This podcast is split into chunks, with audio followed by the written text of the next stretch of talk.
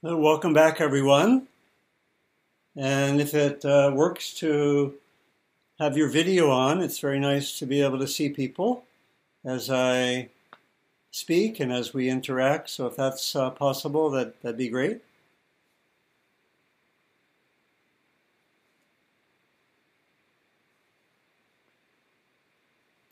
I want to continue this week, today, with the exploration of wise speech and how to cultivate and practice wise and skillful communication. This is a traditional area of Buddhist practice. It might be surprising to many of us when we explored the core teachings to see that among the eight factors of the Noble Eightfold Path is one on speech. Weren't the old practitioners in the days of the Buddha just doing silent meditation all the time? The answer is no. They were often invited to dinner parties. When you read the text, they're always being invited to hang out and to be with, uh, you know, to, they probably were more midday, midday uh, meals, but there was a lot of interaction. And there also were at times within the different communities guided by the Buddha, there were challenges and difficulties and conflicts, often manifesting in unskillful speech. So, this is part of the background that it was a very central teaching and set of practices. We know, for example, that we can be in an interaction and a few words can trigger us and may trigger us such that we speak unskillfully or go into different forms or one of a possible many different forms of unskillful speech. Blaming or judging ourselves or others into different forms of uh, reactivity. The spiritual teacher Ram Dass said he could get a few words from his family, and his years of spiritual practice would go out the window. Does anyone relate to that? we, we know that. Yeah? We know that a few words can trigger us and make our skillful speech very hard, make it, you know, make us wonder where is the wisdom and the love that I think I've been cultivating over these years. And we also know that words can be incredibly healing and, you know, for some of the situations mentioned just now uh, in our sharing, probably for for the little, um, you know, for the uh, service dog or for some of the, the friends, kind and skillful speech has been crucial in the midst of those challenges and can be incredibly supportive helpful. Turn um, in a moment, perhaps, uh, someone being caught in reactivity and difficulty can really uh, shift the emotional landscape. A few kind words, sometimes even kind words to oneself. You know, uh, I like there's a phrase from the great Jewish um, uh, writer and activist uh, Abraham Joshua Heschel, he spoke of the aspiration to have what he called holiness in words. It's a phrase that's always resonated with me. Holiness in words. We can use our own language, maybe wouldn't use that language, but we aspire to have our speech uh, fully integrated with our cultivation of loving kindness, of uh, compassion, of wisdom, and other forms of skillful action. And as I mentioned last time, skillful speech has not always been highlighted in Buddhist practice. I would say it's it's been somewhat marginalized.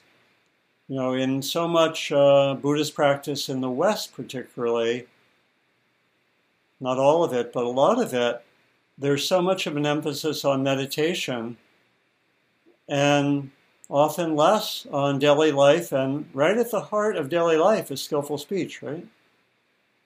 And I think that's sometimes an issue. A lot of places, including Spirit Rock and two of my main homes, uh, Spirit Rock and uh, the East Bay Meditation Center, they have their in their names Meditation Center. You know, when we were forming the East Bay Center, we were originally going to call it the East Bay Dharma Center, but that sounded for many people too esoteric, and meditation was familiar, but in a way, it's not accurate. You know, meditation is part of our practice, at least formal silent meditation. We could think of everything as bringing in meditation. And not coincidentally, there have often been challenges over the last years in Buddhist communities, including monastic communities, where um, I think I mentioned last time, where they found that often when there were challenges, they were not always skillful in speaking, including at places where you know where I've been connected. You know, and I, I remember I, I've been exploring wise and skillful speech, both in my own practice and in teaching, in teaching for about the last 20 years, and have developed a kind of both an integration of Buddhist resources along with uh, contemporary resources on speech, but also integrating in different ways, as we'll see a little bit later, you know, scientific research on uh, on the emotions and so forth. So there's a kind of a what I'm what I'll be offering, what I offered last time, and offering further today is a kind of integration in a contemporary way that makes possible uh, our increasingly skillful speech. Last time, I presented three foundations for skillful speech. And I want to briefly review those. The first foundation is developing a sense of presence or mindfulness, some degree of mindfulness in the middle of speaking and listening, in the middle of communication. I'll come back to that in a moment. The second is working with the uh, guidelines given in the core teachings on wise speech by the Buddha. And I'll come back to that. And the third foundation is being skillful with the emotions and thoughts and bodily experiences that come up during speech. My sense is that to really cultivate and manifest skillful speech in a mature way, we need to work on all of these. So it's this is not a small matter, right? And you can see in the way I'm mentioning these three first foundations that I'm naming that uh, skillful speech is closely integrated with other forms of training. You know, that to have skillful speech, we need to have a pretty high level, pretty good level, I should say, of mindfulness, of awareness, of being aware in the present moment, including in more complex activities like speaking. We also very much need to be able to be skillful with what might come up in the middle of interactions. If I have uh, anger come up in the middle of an interaction, how do I work with that? That, that ability in the present moment to be skillful with anger will most likely depend a lot on how I've been able in other times, including in formal meditation, to be skillful with anger and other challenging emotions or thoughts or body states. in, in a way, what I'm saying is obvious, but it's really good to name them, name these areas because uh, this is a way to practice. And what I'm intending for today is to do a brief review of those three foundations. A fuller account is in the recording from last time, which is on the website dharmaseed.org. All of the Wednesday morning uh, talks are recorded, and we keep them there unless we really bomb, which could happen. Could even happen today. Who knows? We'll see. Suspense. anyway, um, and so we'll we'll be reviewing those three foundations I named, and adding a really crucial fourth foundation, which is a grounding in um, empathy as an intention in our speech to understand and connect with another or with others. And we'll both explore the nature of empathy and clarify and really point out a way of developing what uh, I and my colleagues uh, call an empathy practice. Empathy as a practice, as an intentional practice that we can manifest.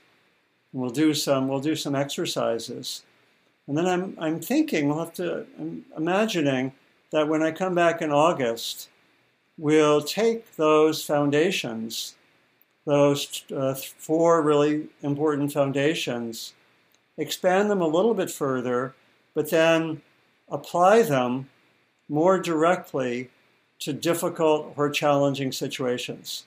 So the idea is cultivate the foundations, keep on developing them, a lot of time just developing the foundations before we bring them to challenging situations. And then eventually bring them into those kind of situations. And I'll, I'll talk about that, but especially we're going to learn by working with uh, situations that are moderately difficult, not the most difficult ones. So that's what I'll be. That's what we'll be, we'll be exploring a little bit further, further today. So the first foundation that I named is developing presence in the middle of speaking and listening. And I'll invite us, even right now, to do that. Can do it in a simple way, and it's easier to train in this when we're listening and don't have to respond.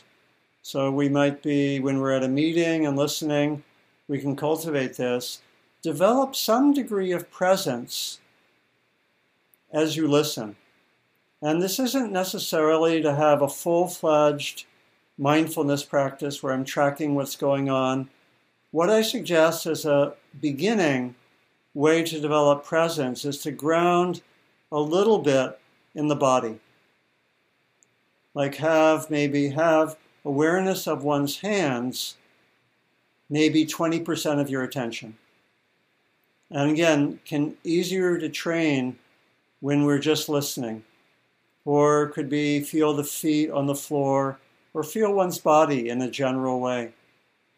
What this does is it gives us some degree of presence, takes us away from being totally in the automatic mind, in the thought process, and it's more likely when we have some inner awareness, even 20, 30% at the bodily level, it's more likely that we will notice reactivity or difficult emotions going on.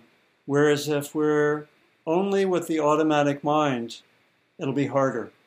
We'll just be at that mental level, which we know very well, right? We know what that is like to be caught at the mental level for sustained periods of time. So this is a, a practice that really is crucial. And this is one that's not explicit with the Buddha. This is something that, you know, I and others have innovated, a way of keeping inner and outer awareness. The direction is towards keeping inner and outer awareness at the same time. Not easy, not a beginning practice, but something that we can cultivate in different ways. you know, what I find in this culture, having body awareness is a crucial way to do this.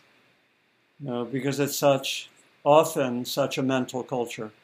And so anything which we do outside of speaking, which helps us develop body awareness, like taking a walk, being aware of the body, bringing body awareness to exercise, to other things, to eating, is going to be supportive of this, of this capacity. The second foundation that I covered last time, in which uh, you know I invited people to practice all of these uh, during the last week, the second foundation does come explicitly from the teachings of the Buddha, and this uh, this, this is a set of four guidelines for mature speech, for being able to be skillful in speech. And they're very fairly simple and in some ways commonsensical guidelines. The first is to be truthful. The second is to be helpful. The third is to come out of as much as possible a kind heart, even when we're saying something difficult. And the fourth is to have appropriateness of speech, which a key aspect of that is timing. Having good timing. When is it good to have that discussion and so forth? This is this is from the Buddha, and he here he's he's naming them as five factors. But if you listen, you'll hear that two of them really relate to the quality of uh, warmth or kindness. A statement endowed with five factors is well spoken, not ill spoken. It is blameless. Which five? It is spoken at the right time. That's the last one. It is spoken in truth. It is spoken affectionately. It is spoken beneficially. It is spoken with a mind of goodwill. It's another expression. I think I would connect a mind of goodwill and affectionately as expressing that quality of, um, of the kind heart. And I'll just talk briefly about each of these. Uh, we could take the whole of our session and go into the nuances of these guidelines you know, being truthful. Um, you know, there are a lot of challenges and nuances of being truthful. And we could really go into detail on that, but I'll, I'll be brief. And the other, the other thing before I begin is to say that it's crucial that all of these have to come together, as I mentioned last time. We, we can be truthful and not come from a kind heart, and we can do that, and we sometimes call that dumping. You know, I'll be really, really truthful, but I won't come from my kindness, right? We know we do that sometimes, right? So they all have to come together. That's a crucial aspect. Truthfulness is particularly important because it brings trust and it brings, uh, really builds connection. You know, when there's a lack of truthfulness, it disrupts connection.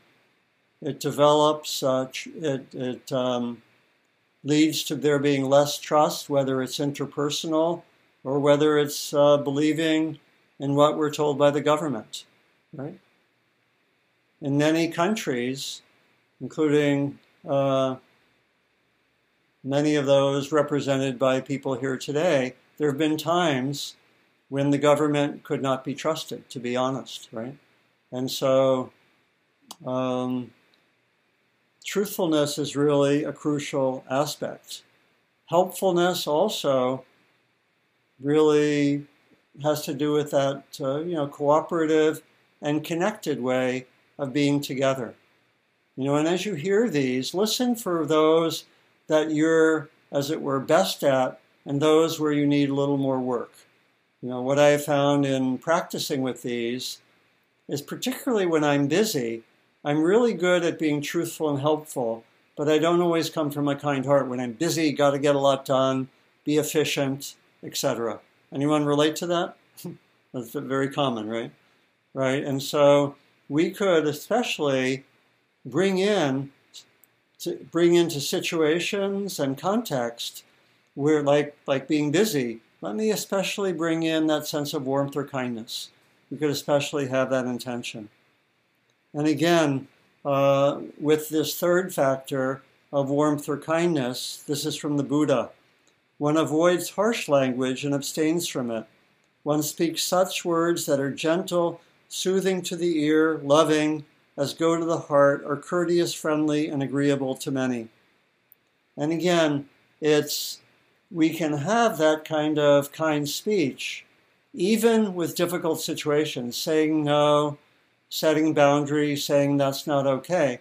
That's more challenging for us often, more advanced practice, but the intention of kind speech is to go along with all situations. It's not about, as I mentioned last time, not about being nicey nice, you know, and not about using the guideline as a way of what we sometimes call spiritual bypassing, not to go into hard stuff. Know, we don't want to use these guidelines in that way. And then the fourth guideline is appropriateness, especially good timing.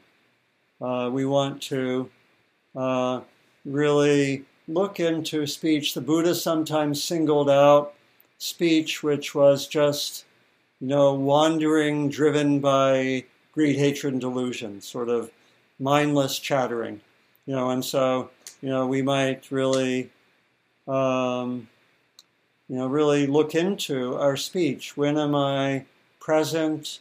Do skillful speech, and when am I sort of lost in maybe small talk, which goes into da- dangerous territory. That's what the Buddha wa- was getting at.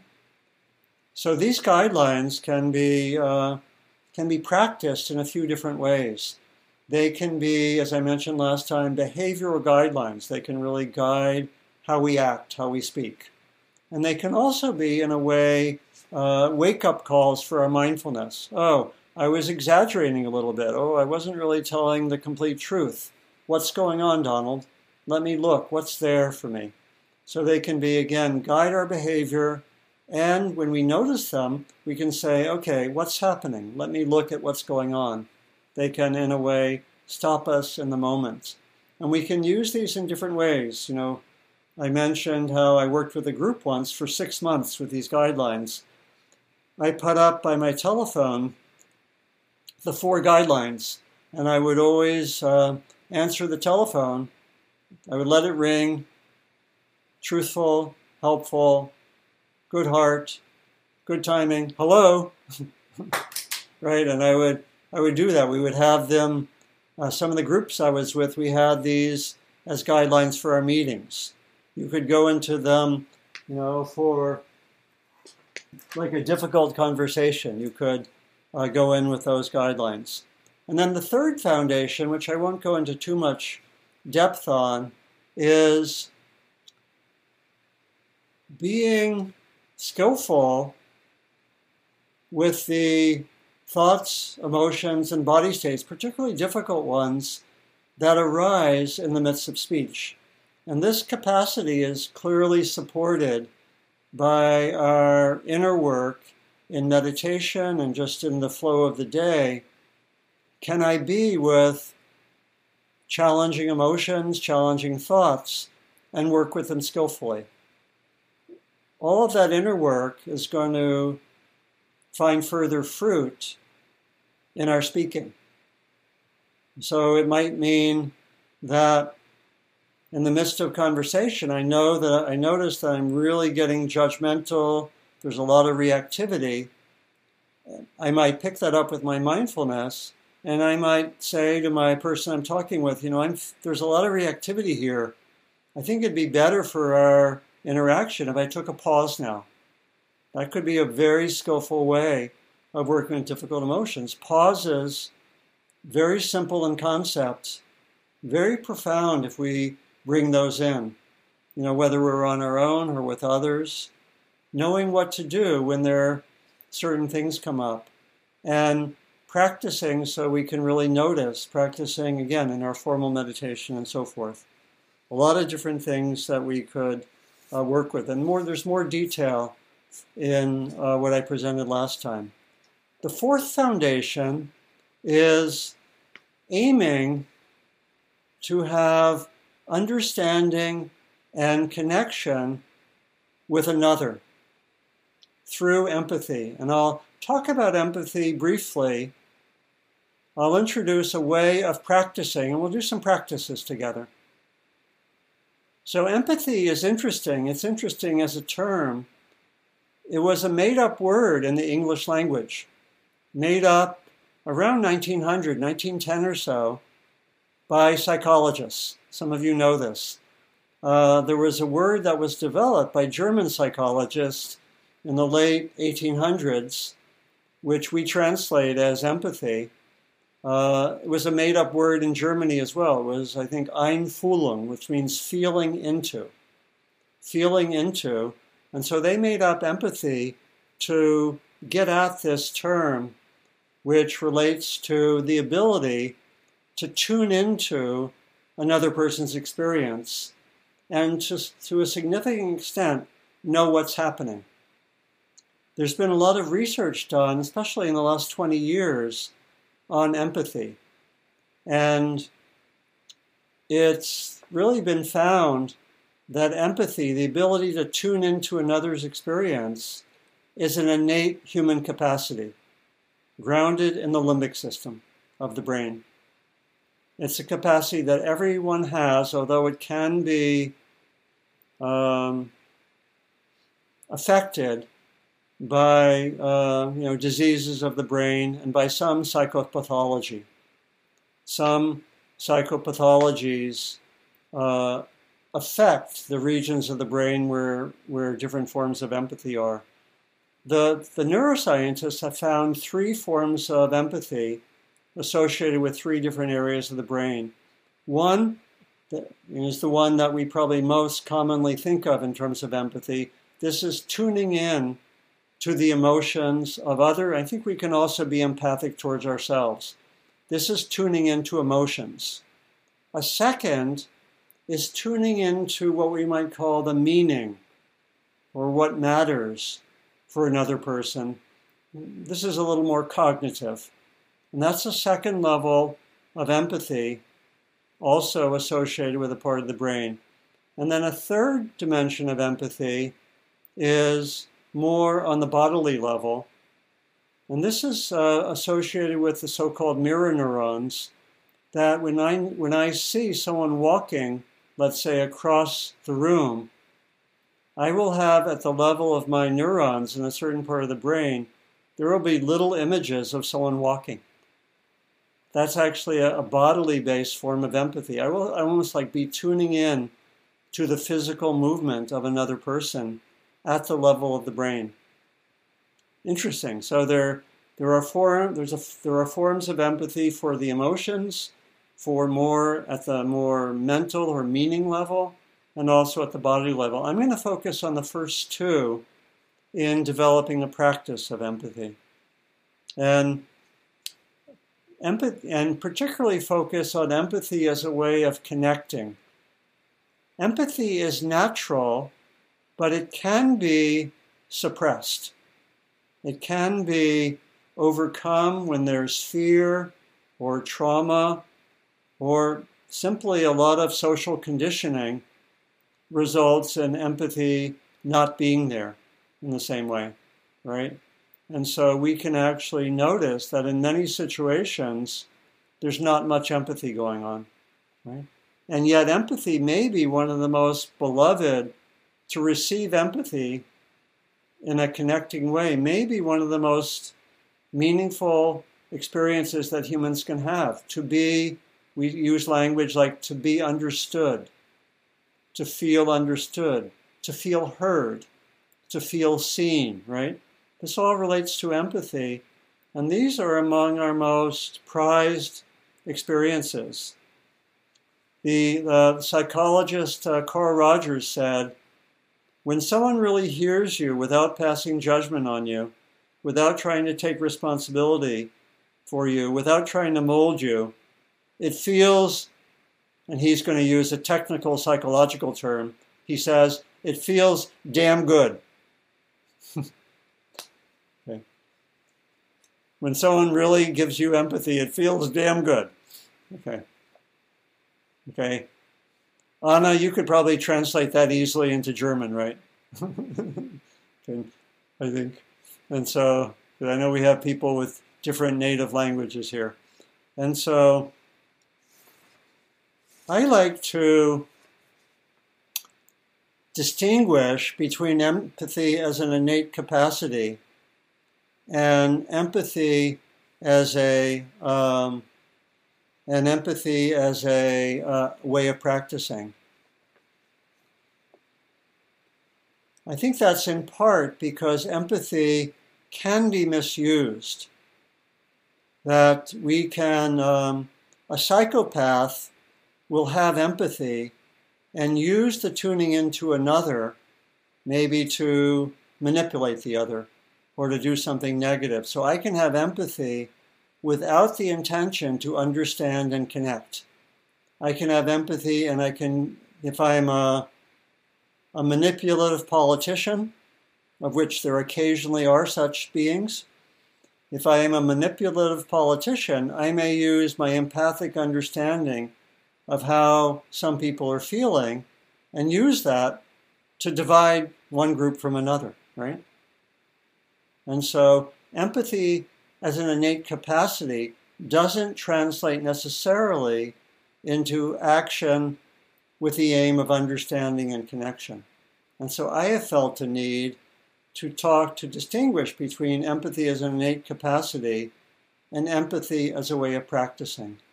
And I'll, get to a, a practice just in a moment, but I wanted to say one further thing is that I think that the practice of empathy is crucial on a social level, and I'm sympathetic to those who say that empathy is crucial for the future of the planet, actually. That, and there, there was a book written by uh, Jeremy Rifkin called The Empathic Civilization.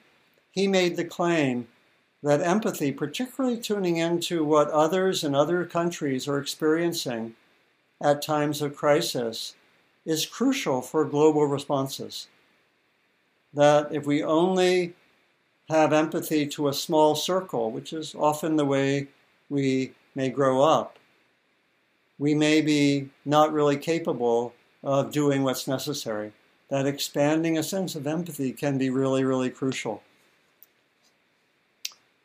There's a quote that I like very much from the uh, columnist for the San Francisco Chronicle, given in the middle of the 2016 election. Otis Taylor said this I argue that the lack of empathy is the most pressing issue in America, and it's more compelling than national security threats, bad trade deals, unpaid taxes, and deleted emails. I agree with that. That the lack of empathy, we can see that in the political polarization. You know, there's not empathy going from typically from one side to another. What would it be like if we went across a polarized situation with empathy? Well, we'd have to have the intention to understand and connect rather than just gain power for my side, right? And so th- this is a deeper issue. I won't go into more depth on this now, but just to say it's really crucial. I once did a training with a, a man named David Campt, uh, C A M P T. You can look his work up on the web. And this was a training he believed that the, the one of the main ways to end racism, he thought, was to have empathy and extended families across political divides and come to agree without needing to be on one side of the political spectrum or another, that racism should be ended. He thought that empathy, and by the way, he's, he's an African American trainer, and I, I found the training very powerful and impressive when I, when I took it.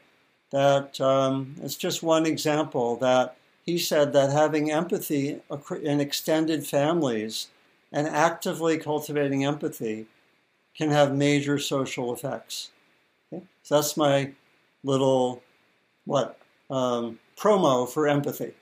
yeah, that it can really be significant on a social level. How to practice empathy? I want to make use of, a, of uh, material from the discipline of nonviolent communication and talk about cultivating empathy in two ways, which correspond to these first two ways in which empathy is innate in the brain. The first is tuning in to the emotions of another person. And I'll do this, and, I, and I'll let's put this handout on now, Carlita, the one on feelings. Nonviolent communication is a really uh, wonderful discipline developed by Marshall Rosenberg that I'll go into a little bit on now, but we'll, we'll have a little more attention to it next time. Developed in the last, what, uh, maybe 40 years, and I'm going to use part of it. He identified as particularly important knowing what the emotions are. And one of the benefits of this, and this is, by the way, this is in the this is in the um, chat. There, there, Carlita. There's a link, right, where people can download it if you wish, right? Okay, so that's available. I can put it in after I take it down. Yes. Okay, you can do that. And so let's make this a little smaller if we can, so we can see a little bit more of the chart. What is based, what this is helpful for is really giving a much more differentiated set of emotions. You know, and we can we can work with this. You know, um, Carlita, what I was asking is to maybe have it be uh, smaller, like hundred percent or something, rather than uh, showing as much as you did. And so we could use this to really know uh, the whole a, a wide range of emotions. Many of us just are familiar with a few emotions. So this is good if you can download this, or maybe I, I can put I can also put this on Dharma Seed, so you could download it there. That'd also be a simple way. Let's um, can we um, and so the second let me or let me back up. So the first way of practicing will be to tune into emotions. The second will be to tune into what are called needs. Let's put that up now on the um, so everyone can see that. Needs are what Marshall Rosenberg defined as what matters to someone. And these are uh, what's interesting about the needs and really crucial for empathy is that needs are always going to be there. In nonviolent communication, it said that everything we say or do is animated by needs. And Heath says that needs are always universally valid. You know, I may be acting because I want more autonomy. You may disagree with people about um, COVID vaccines. Let's keep it up there where you had it. Let's bring it up. Yeah, just right. Let's keep it there for a moment. Okay. We may disagree with people about uh, COVID vaccines, but we could see how people who are so called anti vaxxers are acting because they want to preserve freedom or autonomy. And there's a crucial distinction between what matters and the strategy that people use to get to um, get as much as they can to, to achieve what matters. So someone may be wanting peace and be an alcoholic. The, the need, or what I would call what matters, is some kind of peace, some kind of relaxation, which is valid. The strategy may be very unskillful. You might even think, what are some examples of having a very valid need but unskillful strategies? You know, example I often give is someone who is the facilitator of a meeting who really values efficiency of the meeting and is very, very controlling, what we would call a control freak a valid need for efficiency, a questionable strategy. This is going to be crucial for empathy because we can develop the capacity to tune in to what matters for someone and what the emotions are, even when we disagree with their strategy. So it's going to be crucial for difficult situations. So let's do this in practice now. Let's let go of the slide and come back. And I'm going to we're going to do two exercises. You're going to do these with me. The first one is I'm going to talk for about two minutes about something that happened, and I want you to tune in to what are some of my emotions and what are some of my needs, what matters for me. Okay? And the emotions will be a little more help uh, easy for you. You might even, if it works for you, to to uh, get the uh, chart on needs from the uh, uh, from the chat and even look at them at the same time. But I think it's also probably most valuable just to tune into my emotions, my tone. So we, we Carlita and I discussed, you know, whether we should have the uh, slide on so you could see that, but we thought it was better so you could just look at me. Okay? So right now, set your intention to notice my emotions and just think of two or three of them and notice what you sense matters for me. Okay, ready? So on Monday, I went to Spirit Rock, and some of you were connected with this.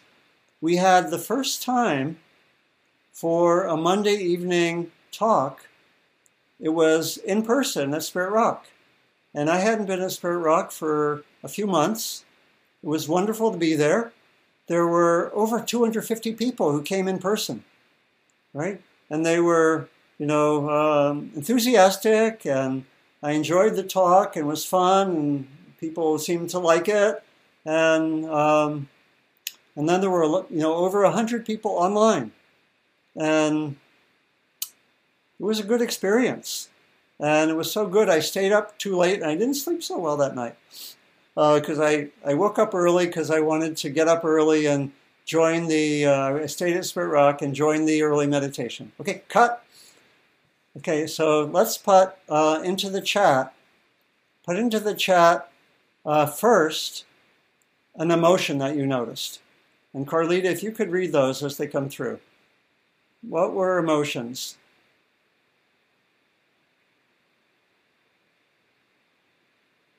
Beautiful. So, so far I've seen excitement, enthusiasm, joy, gladness, gratitude, more excitement, happiness, more joy, uh, delight, energy, happiness. Yeah. Surprise. Great. Uh, we can we can stop there. To quote Carl Rogers, that feels damn good. and uh, yeah, you were on target. One of the interesting things about doing empathy like this is that there are aspects of my emotions that I I wouldn't have thought of. Right you notice things that I wouldn't notice myself. And now, what were some of the needs? Again, this is something that for many of us needs a little more training and it's helpful. And up, I'm going to uh, upload my talk uh, later today, and I'll put as part of the, um, I'll put the, uh, something on the web there that you can download these charts of emotions and needs. Or fe- I like to use the word emotions because feelings is to me ambiguous. Feeling can mean in English uh, a thought, a body sensation, or an emotion. So I, I prefer to use the word emotion. So, but what were some of the needs that you noticed? And again, let's put them in the chat. Just put one, one each.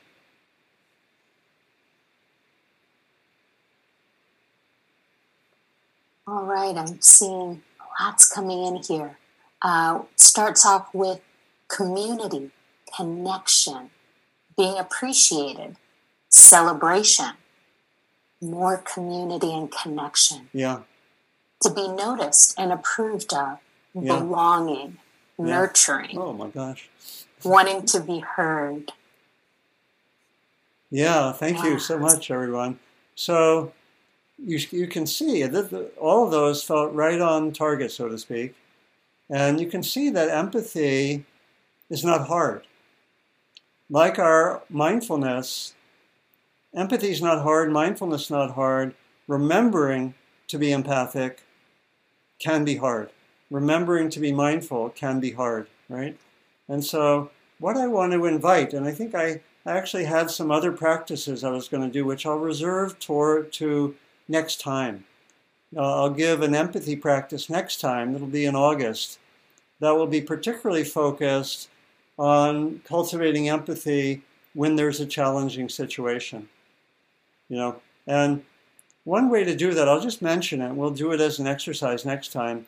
It's to actually, when you have like a difficult interaction with another person, this is what I was going to have the paper for, have uh, something like uh, four quadrants, you know, that looks like this. You have four quadrants, and you can see if you look at this, we have at the top, we have my emotions, and then the other person's emotions, and then my needs and the other person's needs. You could practice like that. I was going to do an exercise, but I want to go into discussion in terms of time. But have a little four block quadrant where you, um, you know, maybe we can put that up uh, just for a moment, Carlita. Yeah, that last one and you could you could actually do this at home you know um, you know just have a four quadrants like this maybe you could even write this down if you want up and um, fill it out and have a difficult interaction do what you just did with me with the other person it might involve some guesswork but you can do that and then also give yourself empathy tune in in that way you know and if we had another 15 minutes, I would do this exercise right now. Okay, so let's take a moment. I've said a lot. Let's take a moment to pause. See what may have been resonant with you or helpful. Be a sense of what you'd like to continue on your own. And also remember if you were here last time and explored wise speech during the week, what were some of your observations or insights? So take a minute or so to bring in any of those areas.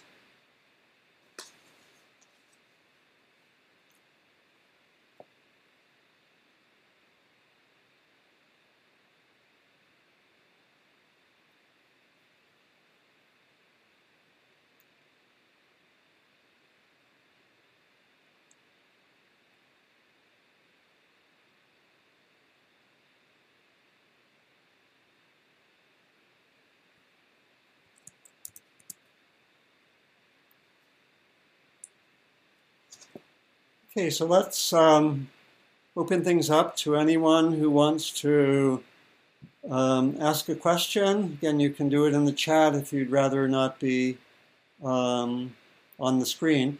Um, ask a question, share something maybe from the last week that you learned. Um, yeah, bring up something from your experience. Uh, we have first Victoria. Yeah, hi, Donald. Hi. Um, thank you. Um, I had a burning question last week and um, just and wanted to ask it today, but now I forgot what it was. So, um, but I I have I've tried to reformulate what the feeling was last week that I wanted to ask, um, which is essentially when one has truly a wise intention. And well, I'll give an example. I think it'll make it faster and easier. Um, as you know, I'm a professional musician, and I've spent a lot of my life um, playing chamber music. So that means in an ensemble um, or also as a soloist with a pianist, which means I'm working with a colleague. And um, if I notice a discrepancy, you know, that we're not together or whatever, um, it's always a guessing game how to tell the other person in a wise and compassionate and empathic. And I, I today while you were talking, I was I was rehearsing in my mind all of those points like you did before you answer the phone. And I thought, I think, you know, 90% of the time, sometimes I fail, I, I am applying those, those, um, you know, those, those foundations of mindful speech. Yeah. But, um, but it seems to depend so much on the ears of the person who's listening, you know. So in other words, if you're dealing with a fragile ego, which is common in the arts. Um, so I just wonder if you had any pointers of like when one is truly sensitive to the other person and something that does need to be said, it's yeah. it can't be avoided, and you can't the timing. There's a limit to how how long you can wait or whatever yeah. for the timing. Great. Yeah, thanks, Victoria. Um, yeah, uh, a few thoughts, and um, this is really um, getting into what we'll be exploring next time in terms of challenging or complex um, situations. One thing is to know that you can be impeccable and the other person may still uh, develop reactivity. There's no guarantee on the basis of how we speak that you'll get the result that you want. So just to know that, um, that can it means you do your best, but you can't control the result. It's going to be dependent on the other. Secondly, it's all going to depend on the relationship and uh, the nature of the relationship, whether you have a history of doing this. The more we have a history um, together navigating challenging situations, the easier it'll be. So you can think of doing this as potentially building a history where all of this becomes easier and easier and people want to. But it's going to depend on the capacity of the other, like you say, the other person to hear, and sometimes that might not be possible for reasons like you suggested, maybe the, you know, the, the psychology of the other person. And so you, you want to follow the guidelines, you know, as much as possible, taking into consideration what you imagine of the other peop- other person. And um, sometimes it's helpful. Again, we could go on with this for a long time, but maybe help a third point. Maybe just um, even to ask the person, would you like, you know, would you like some feedback when that's appropriate? Maybe not. Maybe sometimes you, like you say, you have to speak, or it's really important to speak. But sometimes you could ask. So why don't I stop there and we can look into more maybe next time. Because, okay, thank you. Thanks, Victoria. And we have Vivian and then uh, Johanna. Yeah. And thanks for the question, Victoria. Really, how many could relate to that question at times, even if you're not a professional musician? thanks. Okay, um, thank you for calling on me. I, I have a relationship with someone that is ongoing and is not going to to have any kind of um, falling apart, but buttons are pushed and communication doesn't happen and i try very hard. And I, I have a little list and i look at it the true helpful appropriate kind. And at some point in every conversation i get stuck in the sense that i don't get the response from yeah. the other person. And i have found that the only thing that works, and it does work for me now, although it's a little frustrating, the only thing that works is I say, okay, this isn't going anyplace. I'm just going to be quiet and listen. Yeah. That's what this other person needs. I'm not going to get any further yeah. in the conversation. Yeah, yeah. Thanks, Vivian. That sounds often very skillful, you know, to um, Right? There are a lot of old passages in the old text when it says, you know, more or less when you when you're, you know, if there's, it's not saying what you you were saying, but when there's might be reactivity or something, or you're, you know, it's very valuable to be like a bump on a log. and so sometimes that that is the wisest thing, not saying something, not doing something. And I just wanted to mention some others which also apply to uh, the situation that, Vivi, uh, that Victoria brought up, which is that keep practicing all of these with less difficult situations. That's mm. going to be crucial. Keep practicing all of what we've been looking at uh, with easier situations, not just to reserve one's practice for when it's challenging, because then we will get better at it, right? It's like uh, keep practicing with, with mildly challenging situations. I practice with telemarketers. uh, and sometimes, you know, with, with drivers and so forth. Um, but especially telemarketers, because I talk to them sometimes. I sometimes answer telemarketing calls. It's just a, a peculiar aspect of my personality. Anyway, um, and the other thing is you could also, also relevant to what Victoria brought up, you can bring in uh, you can um, do your own personal inner work with whatever is brought up by the situation. In other words, do your inner work. You can do that separately from the actual interaction. You can deliberately bring it up in your mind and say, What's there for me? and do some inner work with that. And another thing which, which can be done, I think we mentioned it last time, is that you could try role plays with a friend where you try out some of this, you instruct the other person how to respond, and see how it goes. Role plays can be really interesting. Okay. Well, thanks, Vivian. Okay, thank you. Go to Joanna. If we'll get to anyone, then there's uh, Kathy and Anna. Hi, Donald. Thank you so much, as always, for your Dharma talks. I find them incredibly helpful.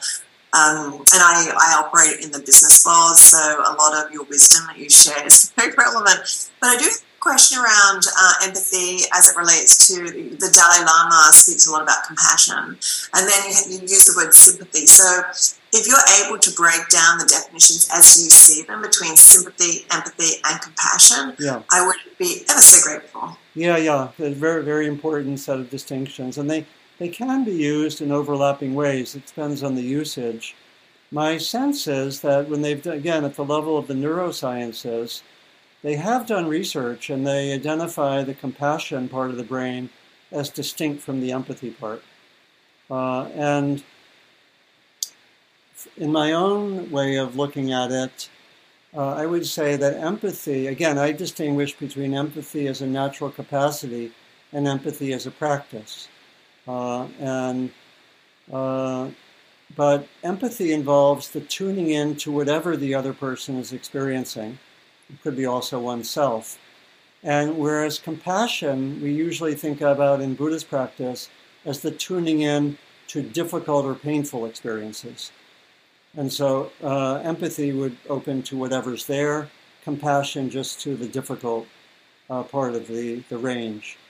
And compassion is both receptive and active. Compassion is both the tuning in, but it's also the response, saying something, doing something, whereas empathy is purely receptive. That's how I would especially make the distinction there.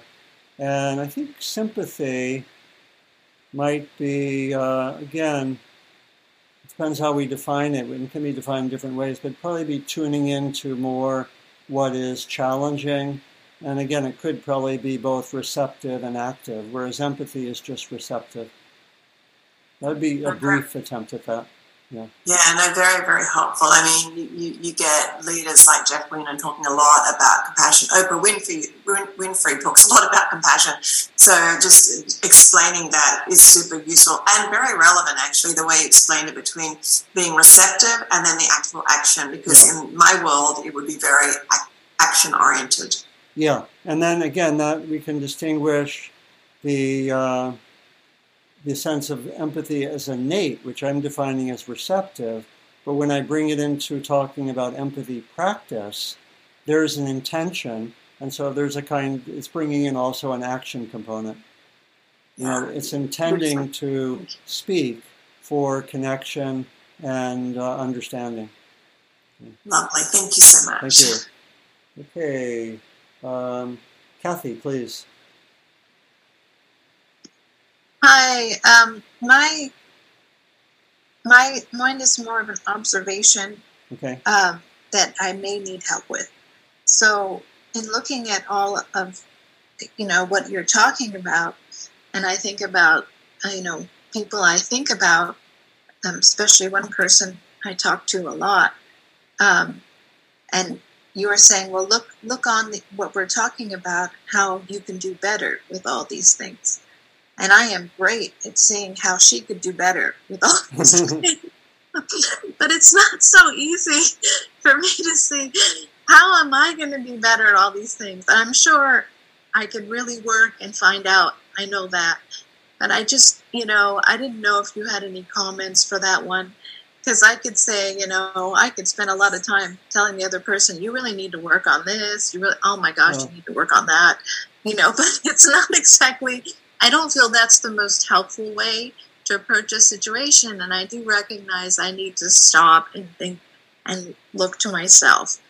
So it's yeah. just sort of an observation of yeah, yeah, and I would say in terms of speech practice, just take one of these practices that appeals to you and develop with that.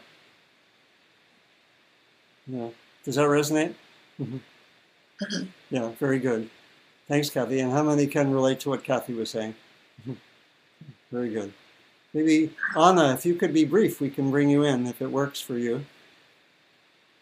Um, yeah, just I wanted to thank you for the, the, the two minute exercise we did because I sometimes, or in some phases, I feel like I'm lacking empathy. Yeah.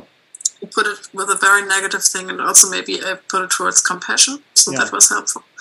Um, so it was really nice to do that exercise and be able to do it. Yeah. Um, and that gives me hope. yeah. So thank you. Yeah, yeah. So th- thanks, thanks, Anna, and uh, yeah, very, very nice to hear from you.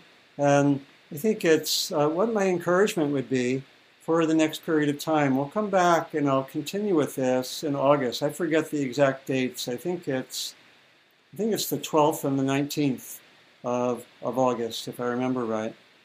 Uh, but I'll be back, and so I'll be back in a few weeks. We'll continue with this. My encouragement would be work. You know, we'll we'll have these. Uh, we'll have the talk on the web. Work with one or possibly two practices that really resonate with you. Maybe, like with several of us, it's the empathy practice. Just but do this with uh, others, with yourself. I'll put on the uh, website for Dharma Seed I'll put all of the materials uh, that we had as slides that Carlita showed, and I'll put those so you can easily download it from that website. Okay, so I'll do that later today, and then we'll come back and go further. But if you want to work with that empathy practice, just do that around. You can do empathy practice watching a, a television drama, right? Just sit there and say, okay, what's this person? What are the emotions there? What matters for this person? You can do it like that. And just keep practicing. Do it with friends. Do it where it's easier first, and then build up the capacity. And this is something I think we need to just, you know, uh, keep on developing more strength at. You can also, if you really resonate with the uh, the guidelines, work with those. Being present. Um, again, I've given four foundations. Work with one or two of them. How many would like to do work in the next period of time with with at least one of these? Okay. Yeah, so think of let's let's close now. Bring to mind your intention for continuing what we've been exploring. How will you do it? What will help you remember to keep keep developing these capacities?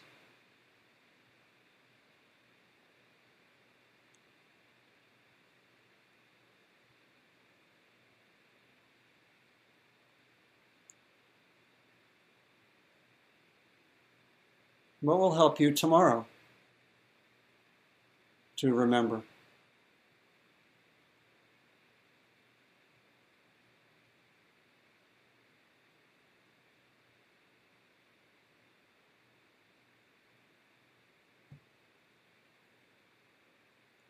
And then we'll close, as we usually do, with the dedication of merit.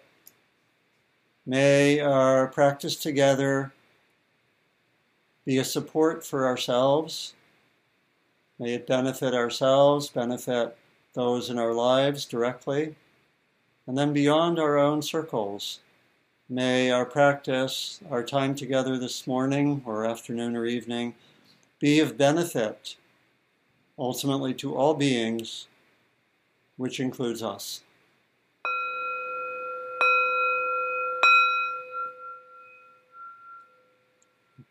Thank you very, very kindly. And thanks, Carlita. Yay, Carlita. Yay. Thanks, Carlita. Thanks, everyone. Feel free to unmute and um, say what you'd like. If you. Thank you. Thank you. Thank you so much. Thank you. Appreciate Thank you. you. Thank you. I'll do my goodbye. Thank you. Thank Okay. you very much. Yeah. Bye. Bye. Thank you. Bye. Bye. Good Abend, Donna. Good night. Good enough. We'll see you next time. Thanks, Bye-bye. everyone. Thanks for again, Carlita.